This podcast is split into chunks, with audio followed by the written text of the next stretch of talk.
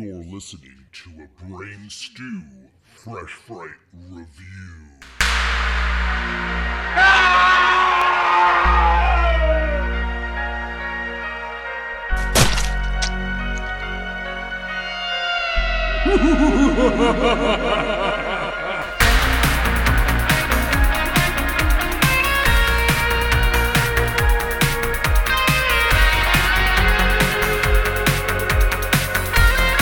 What's up, creeps, and welcome to another brand new Epic Film Guys Fresh Fright Review. I'm Justin. Jeremy. I'm Be Ready. Fuck yeah, you are. And this week on the show, we are talking about the newest installment in James Wan's Conjuring Universe, the sequel to the movie The Nun, none other than The Nun 2. Yes. Just two. It's back when sequels had a two after it, the same fucking name as the first one, just a two after it. I kind of miss that. Movies don't do that as often anymore. They just kind of add like an additional title underneath the name of the movie. And this one's just, you know, old school. It's going old school. But we're going to be talking about that. And we've got a few other things to talk about before we get to it, including, Jeremy, you and I had a pretty amazing adventure this last weekend. We did. Why don't you tell our listeners all about it, man? We met an Academy Award winner, none other than Vilmer from the Texas Chainsaw Massacre 4. Yes. Matthew McConaughey. It was awesome, dude. It was exhausting, but it was awesome. You know, anything that I do, I go all in. So this was a situation where he was going to be appearing in New Jersey, and it was a professional photo op. It was, you bought his new book, it was $25, and then you got a professional photo op with him from a photographer. And, you know, I learned one thing last year from going to the Breaking Bad bottle signing. It's that when you get celebrities of that status that are showing up to an event like that, you got to get there early. So I don't mess around when it comes to this stuff. I left my house at like 1:30 in the morning. I got to this bookstore at like 5:40 in the morning. I set up a fucking lawn chair. I'm like, I'm in it. And maybe half an hour after I got there, another guy showed up. And then people start trickling in. But all I know is that when you're number one, it's guaranteed, baby. It's happening. You don't have to wait in line. You know, there's always a chance somebody can fuck it up, which is always my fear, which is why I'm like, you know what? I want to be first in line before somebody fucks it up. And your ass was first in line. Dude, Rose McGowan, okay? She did a book signing a few years ago, and someone that was at the book signing, like, heckled her. And she literally was like, fuck you, and, like, ripped this person up. And then left, and then literally canceled the rest of her book tour. So that's why I don't take chances with this stuff. I was like, I'm going to be there early. It's going to be great. And, dude, that's us showing up early saved us. Tell them. Oh, yeah, 100%. So, yeah, you always tell me the best advice doing these types of events. And my wife decided she wanted to go. What woman wouldn't want to meet Matthew McConaughey? So she said, sure, I'll agree to getting up at 2 in the fucking morning and driving from Virginia to New Jersey to meet him. And, you know, she kind of questioned it, and I said, listen, you don't question Jeremy with these situations. You just don't do it. So she agreed. We got there at, like, right before 7, and I walked up. You were there first. There was, like, I think 5 other people there, but you were the first person in line. And it worked out because, number one, you know, we got brought down early, and it started to rain. Like fucking torrential downpour. There were and there was like hundreds of people outside. Like, dude, if so the professional photographer uploads the pictures like on a website, so you can look and see it. Everyone's photos, dude.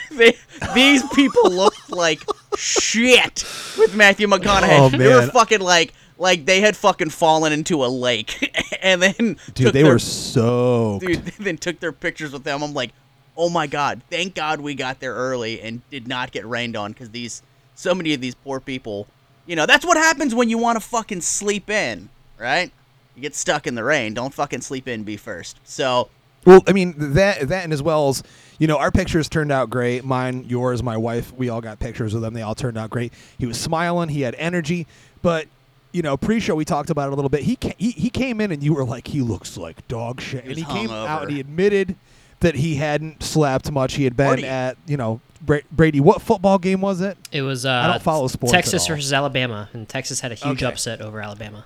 So he was in Alabama the night before, didn't sleep at all. He looked hungover as fuck. They gave him a coffee. When he was sipping that coffee, you were like, I could just feel how hungover he was. I was you could tell from the pictures. Oh yeah. Yeah. I was one of the first people that could see him because of the way that they brought him in, where I was in line, like I could see him before other people. And when he turned around, I was like, oh, he's fucking hurting. But, dude, yeah, I can't move this along until we talk about the drunk lady that showed up at 7 o'clock in the morning. Oh, my God. This 7 in the morning? 7 o'clock in the morning. Oh, she never went to sleep. She stayed up all night drinking. Dude, wasted. She was this skinny. Yeah. She was this skinny Hispanic woman with bleach blonde hair. Dude, she, like, shambled out of, like, a minivan with a 22-ounce White Claw with a straw in it. With a straw? She had a fucking straw, like it was a Red Bull or something like that. And I can't make this up. I swear to God on my life. Hey, the claw is law. Dude, it is. So I swear to God, I can't make this up. I swear this really happened, and I was so glad that Justin was there for it. She literally fucking stumbles over to where it's me, Justin, and maybe like 4 or 5 other guys waiting at this point. And she says this. Hey, boys, how about that MTV? Shakira, Shakira! And I don't know. What? I swear to God on my life. That's exactly what she said. I witnessed this. I don't know what reaction she was looking for. Like, were we supposed to go, oh, yeah, like in like an 80s movie or something like that? Like, fist pump. Like, dude, we all looked at her like, this lady's a fucking alien. It was like, dude, you were supposed to start singing She-Wolf by Shakira. I'm on tonight and my hips don't lie and I'm starting to feel it like. We all at the same time simultaneously all just turned around and ignored her. Then she came over to me and she was like, I love your hair, Godzilla. And I was like, thank you. Like, and then that's when I took the opportunity to be like, I need to go check on my wife in the car because she was getting ready. And Danielle mentioned something later about she was calling her White Claw sparkling water. She was like, I'm just hanging out here drinking my sparkling water, dude. Like, dude, we could see it's a fucking White Claw. That's not just a sparkling water. And dude, I felt so bad. You know, we're gonna move on from this, but I felt so terrible because when she got out of the car, it appeared that her boyfriend was like... I'm not moving on from this. I'm letting you know that right now. Here's the whole episode, ladies and gentlemen. But he got out of the car. I don't know if he was wasted too, but he had a cane. Michael and when he got out of the car, he almost fell like right over, and someone had to like help him up off the sidewalk. I felt so terrible. But the interesting part of this story, you know, meeting Matthew was fantastic and everything, and you have to tell the listeners what you said to him. But my wife did go through the photo ops, and everyone that got one that was listed on the site, that lady did not. She get had a to photo have gotten op, kicked. So either she got, sick, passed out, or they kicked her out. I'm gonna say they probably kicked her out, most likely. But you were literally like, I think what fourth person? Yeah. To meet him? There were some staff members that got to meet him before me, and I asked him. I was like, yo, like, how did you guys get in front of me? I got here at 5:40. They're like, we work here. I'm like, all right, you get the pass. That's cool. So anyway, I walk up to him, and I'm like, dude, this is going to be my only opportunity in my life, I'm sure, to meet this guy. I can't let it go without mentioning Texas Chainsaw Massacre 4 to him. So I said, Mr. McConaughey, I think it's great that you won an Academy Award, but you will always be Vilmer from Texas Chainsaw Massacre 4 to me. And he goes, oh, man. He goes, and started moving his leg up and down, making robot noises. He was like, I had that mechanical leg, man. He goes, woo. He said, man, that movie's wild. I still like that one. And then we both were laughing because, like, you know, I'm sure he was not expecting me to bring up that movie. But then for him to break into character and start doing the leg up and down, I'm like, dude. Yeah, that was wild, made fucking crazy. That made my exhaustion or from all the traveling, totally worth it. I'm like, that little moment right there is something that I'll remember forever. Yeah, it was definitely worth it. I mean, I came home and fucking crashed right out for a couple hours, but I mean, yeah, it's always worth it, man. The adventures that we take, it's always worth it to suffer a little bit for them. But he was great. But before we get to our actual review, how about Brady, that MTV Shakira Shakira? Woo! You know, I'm doing a sober month, and I feel like I should be mirroring that woman and having a fucking massive White Claw in front of me right now. I swear to God, dude. I mean, I'm a functioning alcoholic, openly admitted, but I don't know if I don't even know if I've ever been that drunk before. Oh, you fucking have. I've been there. Yeah, you have. Listen, you didn't see the lady. And I've never walked up to a crowd of people mumbling that kind of gibberish before. I'm going to tell a story that's not too embarrassing for you. No, you're not. We're going to talk about right now. We're going to move on because today is the day that we received the new trailer for Pet Sematary Bloodlines. Brady, you are our resident Stephen King expert on the show, so do you know what the show is about?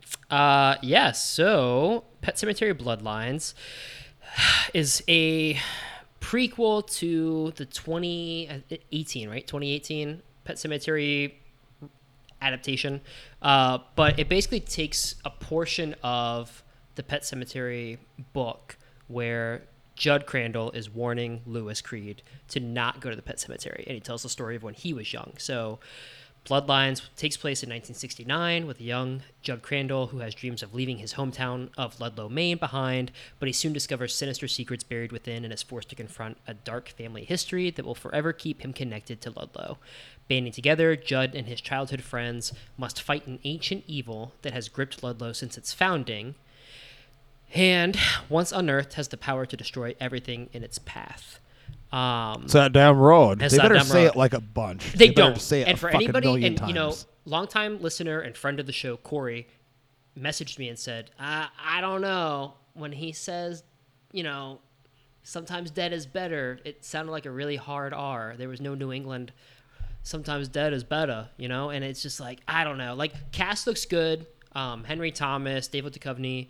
I think for me personally, as the Stephen King guy, I'm excited to see this story told, but it's also such a small portion of the original book that I'm afraid they're going to inflate it way too much, and it's going to lose that luster, you know? And it's just going to be something that really didn't need to happen, and that's my fear. And Stephen King came out, and he even made a tweet that he was like, the story's fine.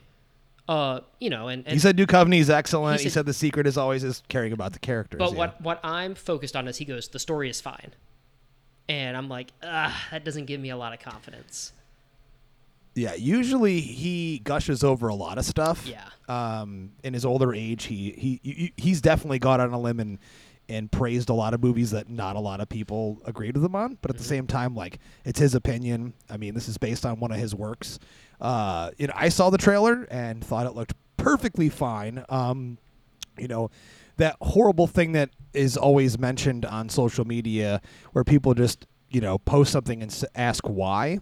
Well, you know why? Because it's an IP. The last movie didn't bomb. Mm-hmm. And why not? Like, it's something that's going to go on a streaming service. It's not going in theaters or anything. So it's just additional content. Like Jeremy was saying this a few weeks ago, I forget what we were talking about, but you know, streaming services, they're going to continuously need new content. So this is just more content to be thrown on there. So from what I saw of it, it looks worthy of a watch. Looks like just more Pet Sematary. What do you think, Jeremy? Well, real quick too, before Jeremy goes, the other thing is like, why the fuck are there a field of sunflowers in Maine? Like, I live up here. There's no fields of sunflowers. I mean, there should be though, Brady. It looks like the Texas Chainsaw Massacre movie that came out 2 years ago. That's probably where they filmed it. The really good one? You're talking about the really good one that is really good. The really shitty one that I... Shut your goddamn fucking mouth. 2022 was fucking amazing. The one that I had to take a stand for the credibility of this podcast and say was a bad movie? Yeah, that one. I'm going to get Mark Berman to beat your fucking ass. How about that? He's probably too busy making shitty movies. And here we are. But yeah, so... and honestly... our good friend of the show, our biggest patron and supporter, Maurice, good buddy. He actually worked on the show a little bit, gave me a little bit of behind-the-scenes information on what it was like to work on it and his thoughts on it, but I won't go too deep into that. Maybe we'll bring him on the show to talk about it a little bit. But, yes, Jeremy, you watched the trailer.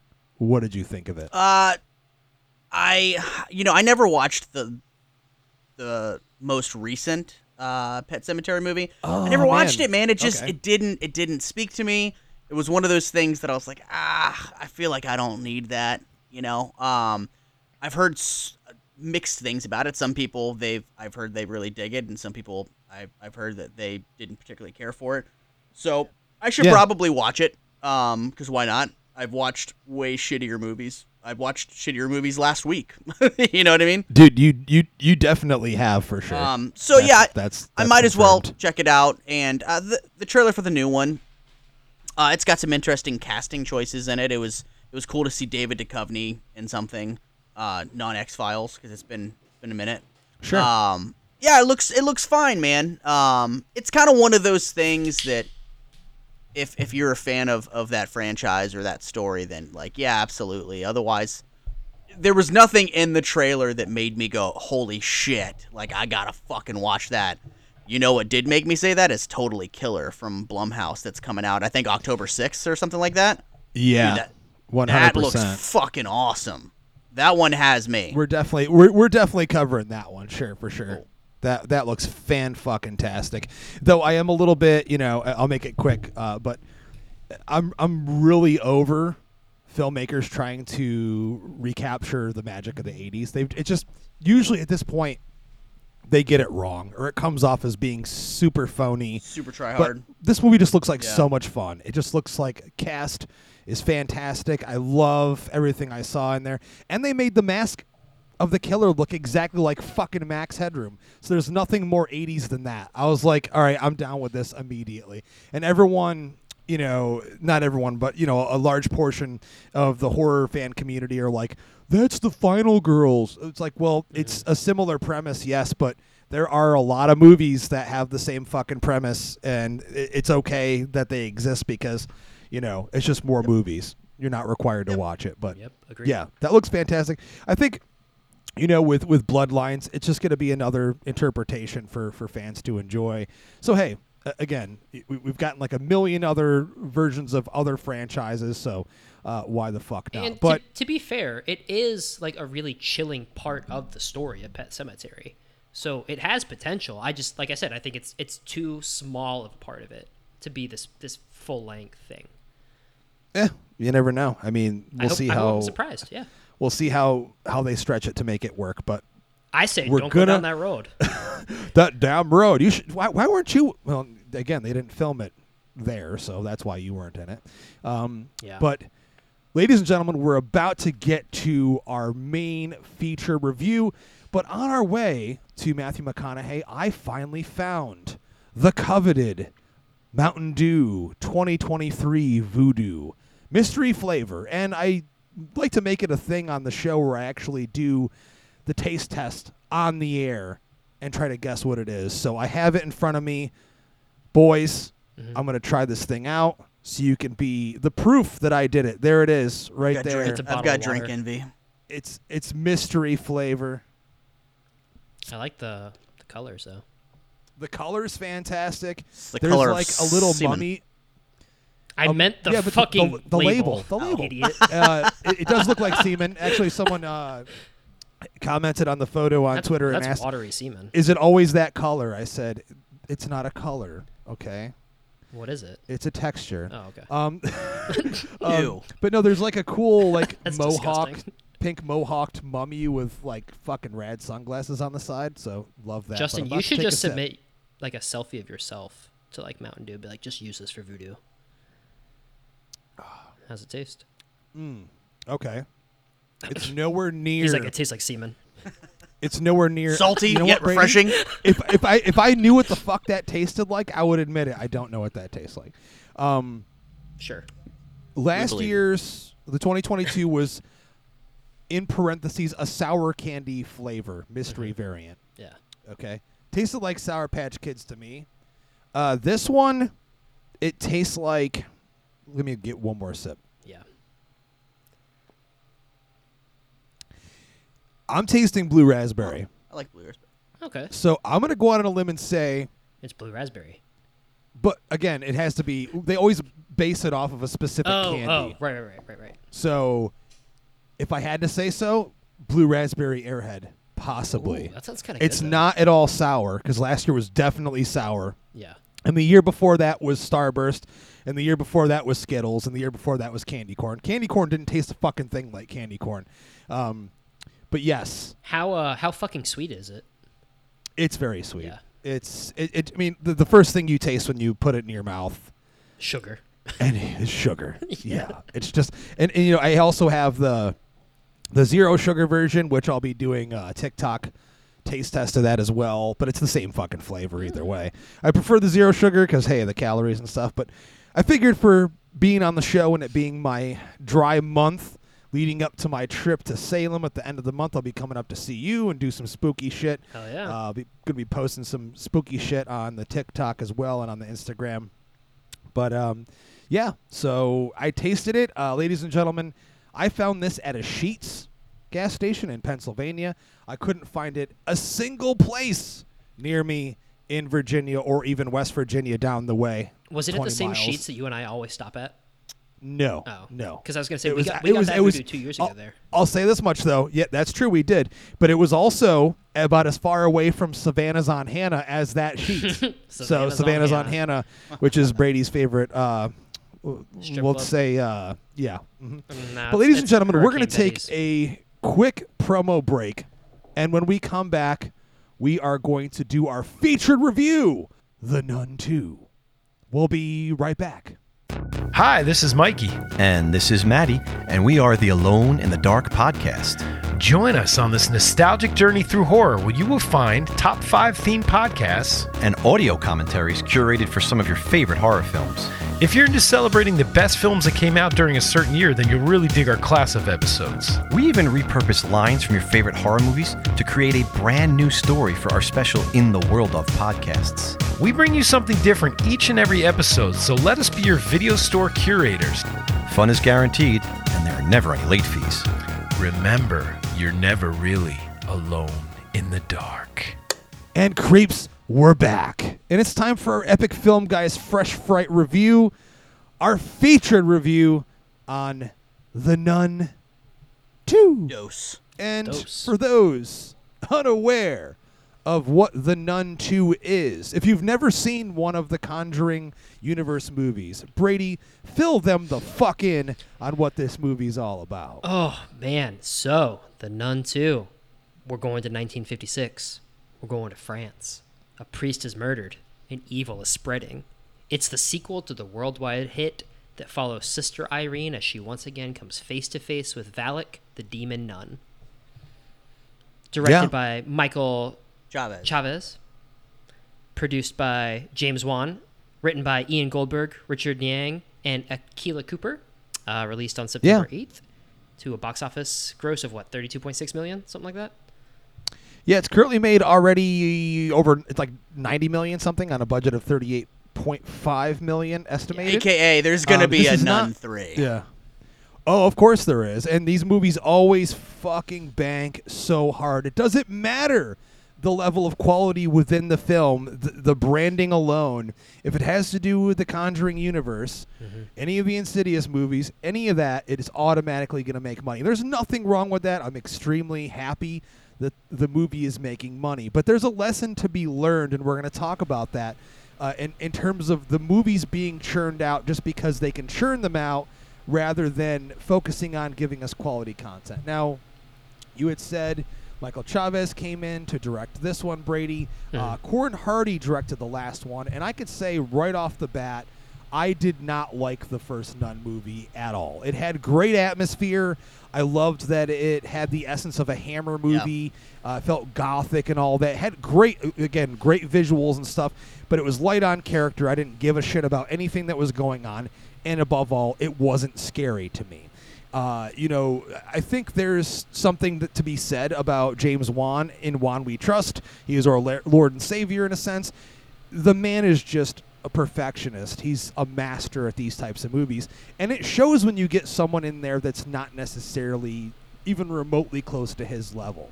So with this movie, I from the get-go, I knew it was going to happen. I was just like, you know, I'll give this an opportunity like I give anything else. I think the character, the nun, the best thing we've seen with that character is from The Conjuring 2. That shit is nightmare fuel and absolutely brilliant. And I've just been hoping and waiting for them to come close to that level of terror using the character since then. Brady, we're going to get into our initial thoughts here. Mm-hmm. I don't know anything about how you feel about the Nun movies, really. So did you see the first one? What did you think? And what about this one? Your initial thoughts? Yeah, so I did see the first one. Not in theaters, but after it was released on streaming. And similar to you, you know, I loved the gothic vibes, loved the Hammer film-esque nature of it. I thought the visuals were great, but it was not scary. And it's like...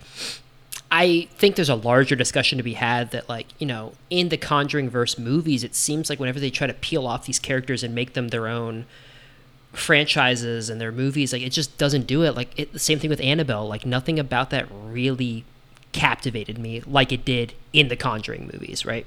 And same thing with Valak, the nun. It's like, what they did with that in the Conjuring 2, I thought was incredible, because in the limited role that character has in that, like, where you actually see the nun, it was terrifying. And that, like, that's what scared you about that fucking movie. And then to get the nun in her own movie and not have anything live up to that, it was disappointing. So I was like, well, maybe they'll course correct, they'll fix what they did in the second one. So going into this one, I didn't have high hopes, but I was like, in the back of my mind thinking, you know, maybe they'll surprise me. I went into it with a pretty open mind, trying not to be negative about it. I did see the trailers because they were constantly shown in the movies that we've gone to see in theaters this year, and so yeah, I mean, we can get into my review after we go into your initial thoughts, but like I came away from it just feeling again like such a letdown in terms of what this character has been and what it can be, and how they just can't get those things to coexist. You know, it's like it's all there for you. Like I'm tired of every scene in the background. The nun is there, right? And then when it comes time to show really scary things that the nun could be impactful, she's not there. And I felt like the movie, for a movie called The Nun II, to have the nun missing from the most... For the majority of the movie! ...impactful parts Jason of goes the movie, to hell, including... Bro. It was Jason goes to hell. Yeah, including the final act. I was like, this is such a disappointing entry. Like, what the hell are you doing? So those were my initial thoughts. Jeremy? Yeah. Yeah, Jeremy, I'll throw it to you. I was just going to say something real quick before I do. There's something as well when you mentioned the Conjuring verse, Brady, that doesn't make any sense to me. It's that there is this universe where all these characters can exist, mm-hmm. and they're not doing anything with them in order to make them coexist, to make it connected, to weave together an interesting world of characters where, you know what I mean? Like, it doesn't seem like... Each movie's building towards something. They're just existing. They're starting and ending, and that's it. There's no through and through with the only stuff that's going to build to something. The only better. Connective thread is the Warrens. You know what I mean? Yep. That's the only thing. So it's surprising to me that Michael Chaves got to direct this movie, considering how panned and hated his Conjuring 3 was. Like, I don't know anybody mm-hmm. that watched that movie that went, fuck, that was great. Like, like literally no one. I mean, I'll say this, not to cut you off. His film before that, The Curse of La Llorona, I loved that movie. Mm-hmm. I thought it was fantastic. That was, I thought it was superior. That was my next statement, is that, you know what? But at least The Curse of La Llorona was super, super solid. I'm going to be honest with you. I feel like, not including this one, because I'll save my thoughts for this for a minute. But before The Nun 2, there was only 2 Conjuring spinoff movies that I feel like were really fucking good. That was Annabelle Creation. I thought it was fucking terrifying and awesome. Yes. And then 100%. The Curse of La Llorona. The other spinoffs have just not been... I don't think any of them have been... I mean, well, The Conjuring 3 was just a bad movie. But... The other ones, not directed by James Wan, have not been great outside of those two. So going into this one, I was hopeful for it because I did like the first Nun movie. It felt like an old school Hammer horror film. I liked what they were setting up with it. I didn't love it. I didn't walk away going, fuck, I love the first Nun movie. But I walked away like, you know, that was fun. That was fine. So this one, I was like, you know, I just want to have fun with it. And I just want it to be solid. And I can tell you that when the movie started, I was like, fuck, all right. Like, I feel like it started really strong. I don't know if you guys felt the same way about it. And I'll tell you one other thing. Okay, well, that's how I felt. I felt like it started super strong. No. And I tell you another thing that at least this has my respect for it is that this movie gives no shits about killing kids. And I'm like, you know what? I'm with it. Yeah. Any movie that unapologetically just offs kids on screen, I'm with that. I did feel like it started strong.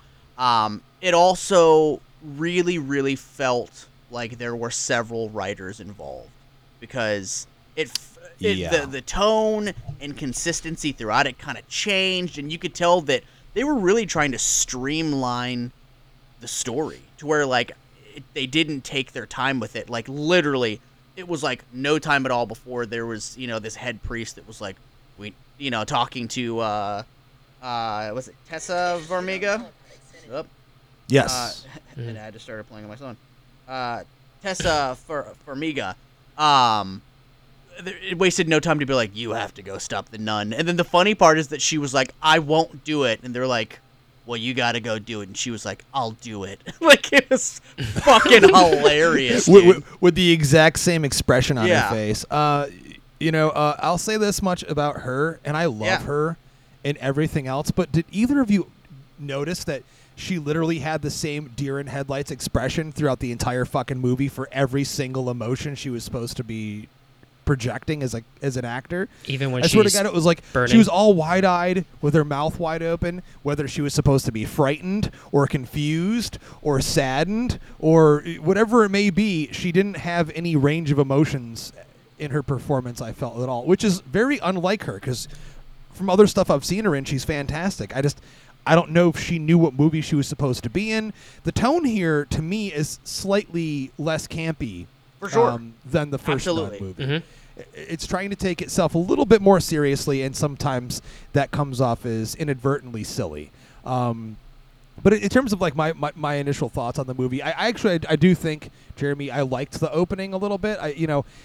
I think like the unfortunate part about these movies for us, and anyone that goes to see them that has any kind of sense, and this is no offense to anyone that just is a mainstream normal GA moviegoer that doesn't care, but we've seen most of this shit before in other movies, and we've seen it done way better. And so for me at least, when I go into these, I'm like, okay, listen, I know characters are going to be light, which they were here again. I know that we're going to have very few moments that are going to connect us to those characters where we care about them. This movie did that. But I just want to be impressed. I want to be shown something I've never seen before.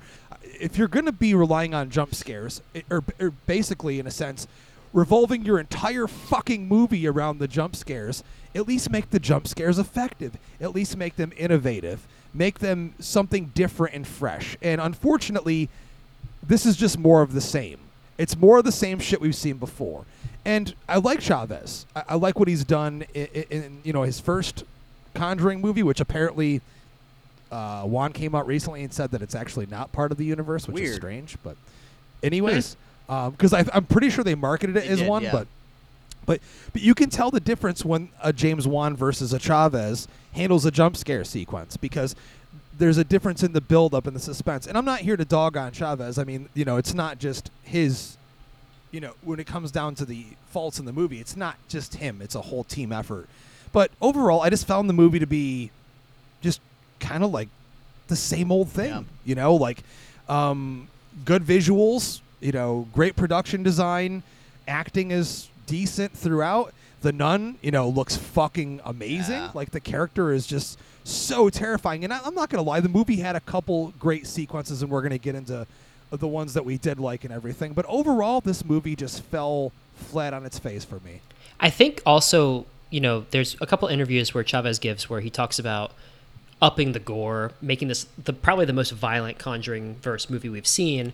And I think that kind of goes into what you were saying about, like, the lack of character work. It's like, I feel like they sacrificed the character work because they were like, people want violence. People want to see brutal murders and the Nun really, like, blood splatter. And, like, I like that. I like the violence aspect. I like Jeremy said, like, the killing kids on screen and not being afraid of it. But, like, you still need to have these characters that you had a little bit of investment in the first one. You need to carry that through. Like, you can't just, like, halt that or, like, even regress on that. And I feel like he did that. Yeah. I mean, it definitely a good point there. You know, it's okay to build your characters, you know, and general moviegoers will still like all the spooky shit if you have compelling characters. That's not to say all the characters are bad. I mean, I definitely really appreciated what they were attempting to do with the Maurice character and his relationship with the little girl Sophie and, you know, her mom. And, you know, there was a little circle there of characters where you started to care about them a little bit, but they just didn't do nearly enough to follow through with it in the end to really have you rooting for these characters. You know, when you get to the end of the movie, and we're going to, you know, this is, again, ladies and gentlemen, sorry we didn't state it at the beginning. You know, if you listen to this show normally, it's going to be a full spoiler review unless otherwise stated. But by the end of the movie, with the climax of this thing, I want to care about the characters. I want to be at least rooting for them a little bit, even though I want to see them mostly get murdered and killed because we're watching a horror movie and I want to see it spectacularly done. I give me something to really be on their side and be cheering for them. And here it's like, I think, you know, the character of Irene Palmer is supposed to be a hero. She comes off as a wet blanket. I'm just sorry. Like, Farmiga, whatever she's doing with this character, and again, she's a fucking nun herself, so it's not like she's going to be this badass action hero, but there's something that could have been done, you know, in her performance and in the writing to me, make me connect with her, be like, yes, I want to see her defeat Valak, the fucking demon, again, once, you know, once and for all. And that's something that in our favorite horror films is extremely important. Our Final Girls or our heroes of the movie, we want to have them be someone we can connect with on a larger level, and I just didn't feel that here. The other thing too is, like, I don't know, like, I agree with all of that, but, you know, the dialogue and the script was also pretty shitty at points, and, like, everything with Storm Reed's Deborah and Farmiga's Irene, it's like, you have this concept that we've seen in Exorcist movies before. I think it's done the best in the original Exorcist, but this lack of faith, right? And how you have to defeat the demon by renewing your faith in your higher power and being able to defeat it. And, like, they start that off pretty early in the film to the point where you're like, okay, I know exactly what's going to happen. Like, now I've singled this character of Deborah out to be like, at the end, you're going to come save the day because Irene can't do it. And you're going to have all of a sudden this epiphany moment where you're like, I have faith. And then the demon's killed. And, like, that's exactly what fucking happens. Not to go too far ahead, but it's like, you could have gone much better with the writing, and you could have had a more conflicted character in this Deborah, if that's what you're going to do. So, like, sure, you're going to let Irene take a back seat and make Deborah the highlight here, but, like, you still gave her shitty writing. So, like, there was nothing to get invested in with those two characters. Like, what am I supposed to do? Like, the best part was Kate, who's one of the fucking sisters from the Chronicles of Narnia, you know? And it's like, I was like, that's great all, that you noticed that. That's all I could think the whole time. I was like, oh my God, that's fucking Susan Pevensey from Narnia. You know what though? I'll say this much. She was great in the movie. I actually really connected with her. She was so down to earth. She was such an adorable character. And someone that, you know, it felt like real world out of all these characters that were kind of more heightened. And that's great, and I love what she did, but, like, again, like, the two main characters that you're supposed to want to invest in are Irene and Deborah, because they're taking on Valak. Like, they're the ones who end up in the final showdown, and they just fell flat to me, so... Yeah, the Deborah character altogether just felt like a sidekick that was just shoehorned in. And I love what Storm Reid did in Lee Whannell's The Invisible Man. I thought she was great as the daughter who's, like, kind of caught in that crossfire. So I had a lot of expectation going into it, and I think she got handed shitty writing. Nothing felt earned in this movie. Like, again, going back to the priest being like, when the church wants you to go defeat this demon because you've already done it once. And it was like, okay, well, no, I'm not going to do it. Well, you're going to go do this for the church. Okay, I'll go do it. It's like, oh, okay, well, there's that. And then it's the same thing with Storm Reed's character, with Deborah. It was like, oh, I don't know if I have faith. And then, you know, I've never seen a miracle. And then in the finale, something happens where all the... Which is absolutely where ridiculous. All of a sudden she goes, yeah, that was a, it was so that bad. Was a miracle. Like, that, the moment didn't feel earned. Like, and I'll tell you guys this right now.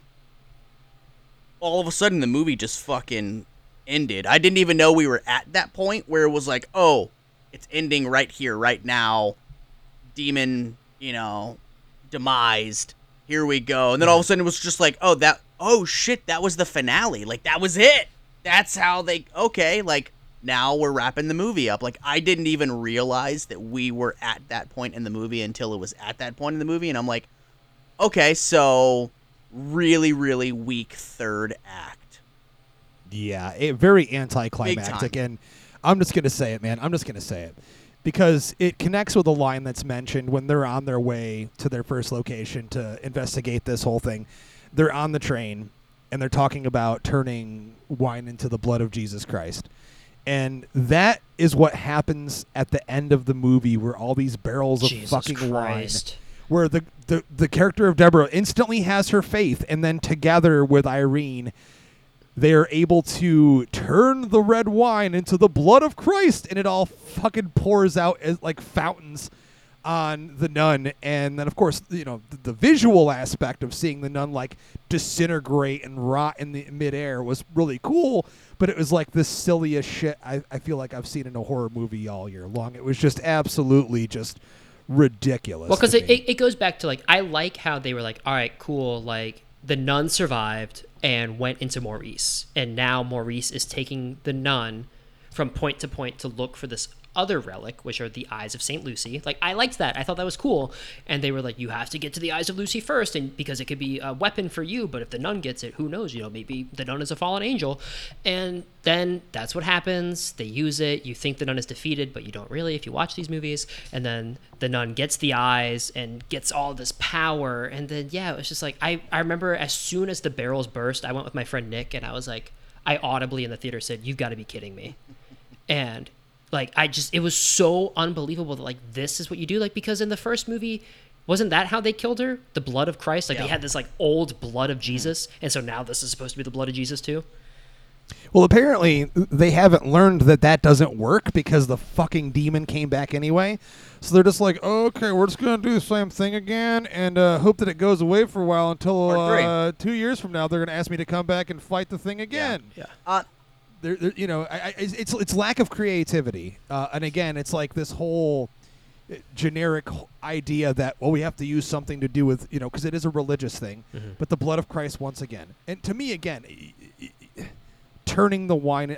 Okay, whatever. It's a horror movie. Mm-hmm. It's supposed to be fantasy, but it just came off as really silly and, as Jeremy said perfectly, very unearned. It was just too little, too late. Now, I think again, the visual aspect of the movie is fantastic, and I have to mention, because I don't want to dog on the movie the whole time, one of my favorite parts of the movie, and I liked it earlier on when the bullies bring in Sophie into that chapel where they play that game where you look through the goat's eye, the light shines through the goat's eye, and it's like you're like playing with the devil, basically. Later on in the movie, like, they utilize that in order to find the eyes that are in the ground. And then we actually see this fucking goat demon devil creature come alive. And I will say this, the visual aspect of that was brilliant. Oh, I loved that. Yeah. That was terrifying. I loved everything they did with that. It stalks these children. It's stalking these little girls. And they're, like, running from it, and they're hiding. That was some terrifying shit, man. That visual, it, like, comes, it's, like, walking through down the stairs, and you just see it through the banister, like, the silhouette. Just great work there. Of course, this is all a given when you're going to do one of these movies. You have to be able to get the visual aspect correct, but they really nailed that. I was really impressed with that. Oh, yeah. When it's, like, crawling down the stairs towards them and you're, like, racing to the doorway, I was like, okay, this is actually what I needed the entire movie. It was by far and away the scariest thing in the entire movie was that goat monster. Like, give me a fucking movie with just that goat monster. There's three things that I loved about this movie. One was the goat monster that we just talked about. Like, I thought it looked terrifying. The sound design was incredible. So I guess four things. So the goat monster, the sound design was incredible. Whoever did that was fantastic.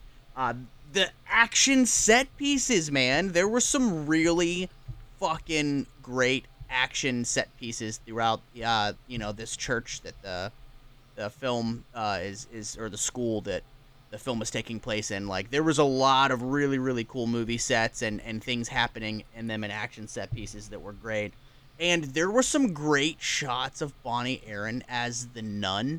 Oh, yeah, for sure. I like that they made the nun even more malevolent in this one. I specifically love the shot where it was like, she was like projected like really huge over some characters and then came back down to normal size. It totally gave me some Freddy Krueger vibes. I dug it. I also liked that they were like, let's make the nun scarier. So now all of her teeth are just like blood, fangs and blood covered. Like, you know what's kind of crazy that I just thought of? Does this mean that Chaves has directed the most Conjuring movies? Well, like I said, Curse is not considered one, technically. So that would still give him two. Two. Yeah. No, Juan did the first two. All right, so he's tied. Yeah, he's tied. Well, Juan just said that so he still had the title. He was like, no. I don't know. This whole time we thought that Curse was included again. It felt like one. I liked that movie a lot. But anyways, all those things, Jeremy, I agree. The main issue with that is, like I just said a few moments ago, the visual is a given. Like, you have to be able to get that. Like, that's the easiest part, I think. So I just wish that they would do something with the character of the nun. Brady, you said it perfectly. The nun is barely in the movie. 2 minutes and 57 seconds. It's like, oh my God, you actually counted it? Holy shit. I looked it up. Okay.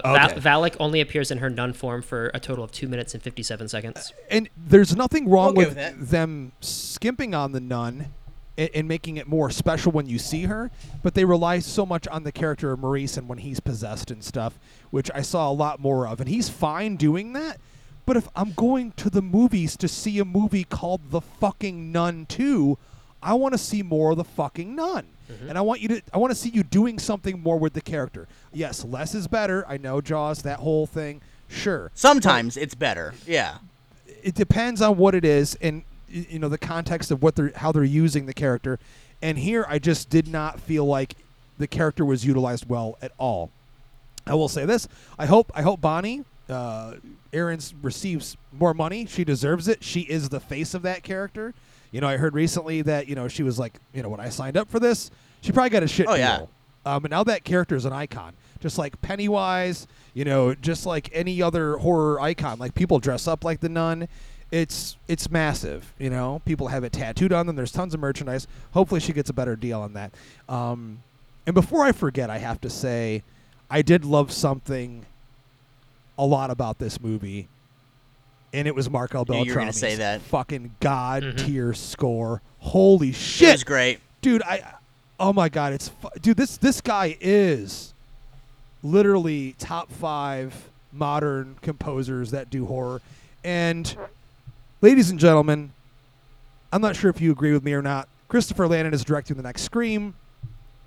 We should get him to listen to bring back Marco Beltrami to that franchise, because what he built with Wes Craven in those movies, because the first Scream was his first ever horror score, and it's still a classic. And I would just love to see that personality that he built with Wes Craven for those movies come back, because what he did here, dude, it's not to go unnoticed. It was fan-fucking-tastic. This movie would have been a few levels lower in terms of how shit it was without that score. He just elevated it to a level where it was just so much better than it actually deserved to be.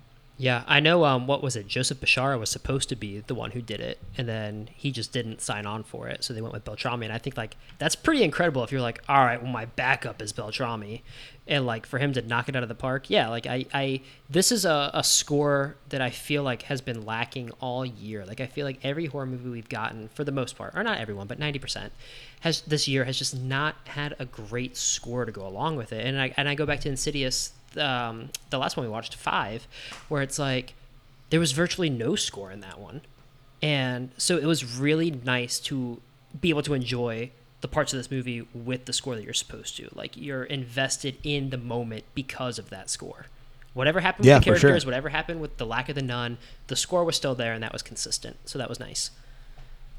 Yeah, it was terrifying, man. I mean, that's funny because when I left the theater, I was like, you know what, this movie was what it was. It was forgettable. I'm probably never going to watch it again. The first thing I did when I got in the car was went on to Apple Music, and they had the score. I threw it fucking on and listened to it on the way home, and I've been listening to it every day since. So at least the movie connected with me on that level. I was going to ask you guys, what did you think of the scene with Madame Laurent being killed by the nun who's taking on the form of, like, her dead son? With, like, the Eucharist, like, thrown at her son looked fucking laughable. He looked like a member of Twisted or ICP or some shit with that makeup job. I laughed when he came out around the corner. I legit laughed. I was like, it looked like bad Halloween makeup. I loved that scene. I thought it was super effective, dude. A lot of the kill scenes were surprisingly grisly for what we typically get with these kind of movies, and I kind of fucking love that. Like, so listen, I'm not shitting on this thing in entirety. There were a lot of things in this movie that I really loved, and the brutality of killing these fucking kids and this old woman and the way that the nun, again, was using her dead son to do so. Like, man, some really solid stuff going on in there, despite some less than stellar stuff. I liked the death scene. The death scene was fantastic, and it was bloody. You saw her laying in a fucking pool of blood, man, like... Mm. Again, it is considered taboo to kill old people and children, and this movie went for both. Kill them all. And you know, we're seeing the bully character, the bully girl. I forget her name. I apologize. You see her get stabbed through the fucking shoulder, man. You know, like, brutally. Oh, with the horn. Shrieking. Yeah, that was good. Horn. So it's so there again. The movie's not. I wouldn't say the movie's terrible by any means. I think the most frustrating thing about this, and this is something I say all the time, is when you can see a fantastic movie within the movie you're watching that's not really that good. Yeah. You know what I mean? Like, you can see the potential for where the movie could have gone had there been more time taken with script, with character, with trying to be more creative with what to do with the titular character, the nun, where it seems like they just settle with these Conjuring sequels. Yeah. It's just unfortunate because that's what they've been doing. Even the last Insidious, it was the same thing. It's like, you know what? People like this. The jump scares work. And I'm not saying every jump scare sucked. Another thing I can say that's positive, and we all saw it in the trailer 100 fucking times, but that newsstand scene, you know, where Irene's standing there, that was extremely effective. I loved the visual nature of that. I loved how the magazines were flipping. It was very eerie. It was beautifully done. And when you know, Valak grabs her by the throat, it still got me, even though I saw it in the theater 100 times. So again, there's some praise there. What part got me was when it was similar to that. That one got me, but also when Sophie is coming from upstairs and looks at the wall, and you can just see, like, the shadow of the form on the wall, and then Valak pops out. That one got me, and, like, you that know it's coming. Well. But it was good. So fucking good, and I was like, cool. Like it. So the movie does have moments of brilliance, but it's just like, why couldn't that have been, like, why did you have to blow your wad with showing the nun in every background scene in the first 2 acts of the movie and then leave her out of the last? Interesting ideas, interesting choices, and we saw how it was executed and what the end result was. Boys, I think we're down to it. I think we got to get to final thoughts and trash it or treasure it. Jeremy, let's hear it from you first. Your final thoughts and trash it or treasure it. A lot of great things in here. I still enjoyed the movie on a level of it entertained me from beginning till end. It's brutal. Score was great. Action set pieces were awesome. Sets were awesome. But it phoned in a lot of stuff. And like I said, the third act was really the weakest part of it for me. I can forgive a lot of things. Listen, us horror fans, we got to sit through a lot of shit to get some diamonds in the rough with our genre, because a lot of times these studios, they think they know what we want, and they slop stuff together, and that's what we get. And let's face it, the Conjuring films, they print money. So, you know, I don't think any filmmaker ever goes into something with just like, hey, this is going to make money no matter what. Let's just fucking do it. Who cares? I think they tried to make a great, interesting movie, and I just think that a lot of it did not work. When we do Trash It or Treasure It, I gauge, since this is not a rating scale, you know what I mean? Like, so for me, it always comes down to, will I be excited to watch this again in a year? And if the answer is no for me, then I trash it, because I can't in good faith say that I'm going to treasure something that I'm like, I don't even think I'm going to watch this next year or give a shit. So I'm going to have to trash it, because it just, even though there are a lot of things that I like about it, it felt like a wasted opportunity in a lot of other ways. And this will not be something that I race back to rewatch in a year or 2 years or even 3 years. I haven't even gone back and rewatched the first Nun yet. So, I mean, there's that. So, I'm going to trash it. Yeah. Mm. Brady. Yeah. Easy to follow that one. It's just like... it's a movie just of missed opportunity. And it's... Like I said at the beginning, it feels like, for me personally, that's all of these spin-offs of the Conjuringverse. And it's almost like these writers get together and they think way too far ahead. And they're like, oh my God, like think like 5 or 6 movies down the road where this thing's just like popping one out every year like Saw. And they get so caught up in that, like they can't see the forest for the trees, you know? And it's like, then these movies suffer in the meantime.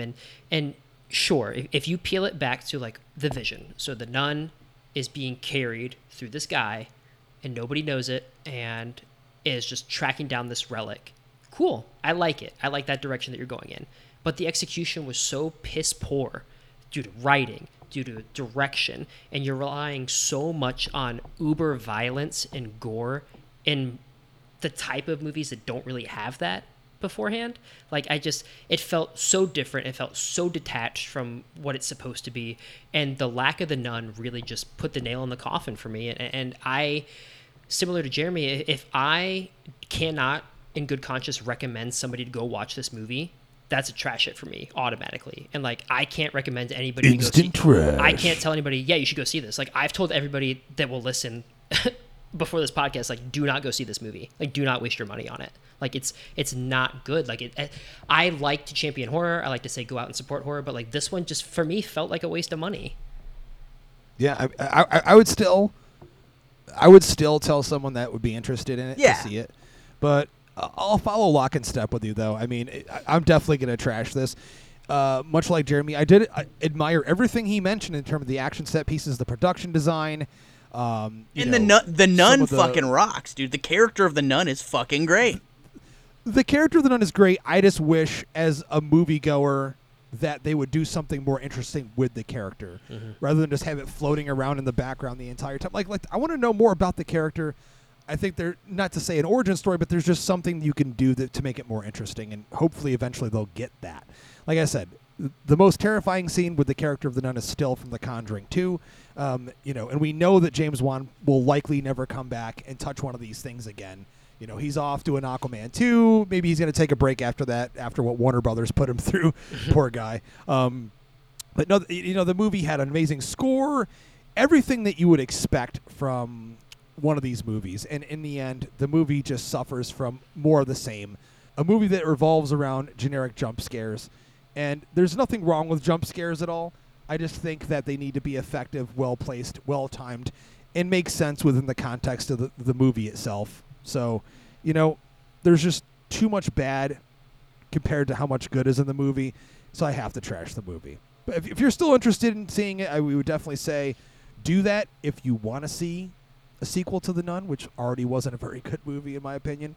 But again, from the Conjuringverse, just more of the same, ladies and gentlemen. That is our Fresh Fright review on The Nun 2. Let us know if you saw the movie, what you thought of the movie in the post on which social media website you're seeing this on. And let us know what you think of the episode. Let us know what you think of the show. Feel free to head on over to iTunes or Spotify and leave us a 5-star review. And also, we're all over the net on social media at Epic Film Guys, Twitter, Instagram, Facebook, TikTok, literally everywhere. Thanks so much for listening. We love you, and we can't wait to give you more rad shit for spooky season. Guys, any final words? Hey, boys, how about that MTV? Shakira, Shakira! That's right, baby. I'm Justin. I'm Jeremy. I'm Be Ready. And as always, we like to ask you to keep it.